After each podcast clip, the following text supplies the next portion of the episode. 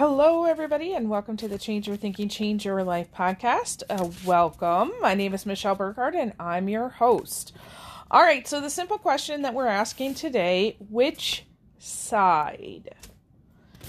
All right, so it's not um, it's not new news uh, that this weekend there was some, I guess, developments that were announced officially. Uh, it actually is is something that uh, many people who follow. Uh, the legal proceedings here in the United States, they have uh, been kind of aware of it for a really long time. It just really became public and official um, which means a lot more people are paying attention. So here in the United States, there was a um, uh, an overturning of sorts.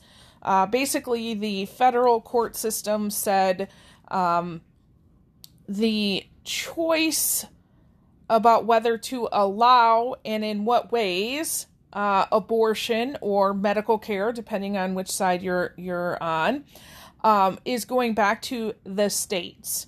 So many people are interpreting this as it is no more, um, and some are interpreting it as it, it's still around. We just have to make some other decisions. Um, some people are very happy, many people are not. So, which side are you on? Well, uh, you know, I, I've had people ask me this, and, and I'll be honest, there's two answers none, no side at all, and all of them. Okay? I for for pretty much any issue, um, there are many perspectives, there are many sides to it, right? It's not just the the opposite side, the two choice side that most people will lead us to believe. Um so uh, let me ask you this question. First of all, did you know that uh, free thinking people and those who are non-conformists so those people who who don't tend to uh, think and live and make decisions like most people in society did you know that they are now considered mentally ill? So there's actually diagnoses in um, the the book that that mental health professionals use um, that talk about you know people that that don't think like others as mentally ill.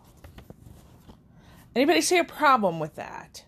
Okay? Here, here's a couple quotes on this whole idea of free thinking and nonconformity and then i'll circle back around to the original issue here. So rollo may said the opposite of courage in our society is not cowardice it is conformity the opposite of courage in our society is not cowardice, it is conformity. And Peter Ustinov said this In America, through pressure of conformity, there is freedom of choice, but nothing to choose from.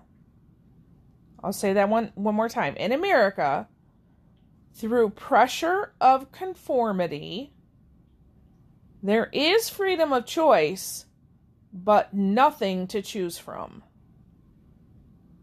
So basically, what is happening is when somebody says, Which side of this are you on?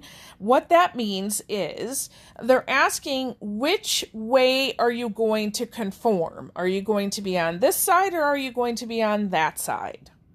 Right? And it's not just this issue, pick any other controversial issue or I don't think it's controversial. I think it's any issue of importance, right?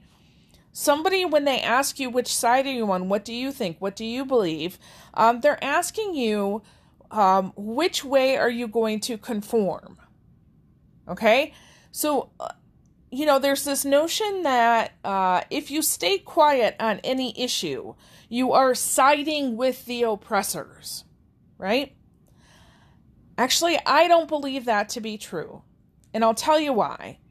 Uh, a person who is free thinking and nonconformist actually sees, well, wait a minute.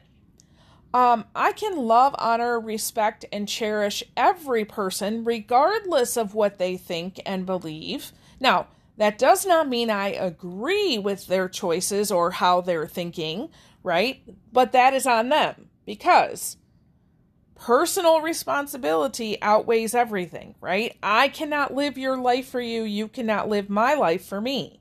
However, when I respect someone, regardless of what they think and choose to, to believe, that is allowing that person to possibly come to a different conclusion, right? But when I judge them based on what they're thinking and believing, that shuts the door, right? That that confirms for them, yeah, this is what I should be thinking and believing.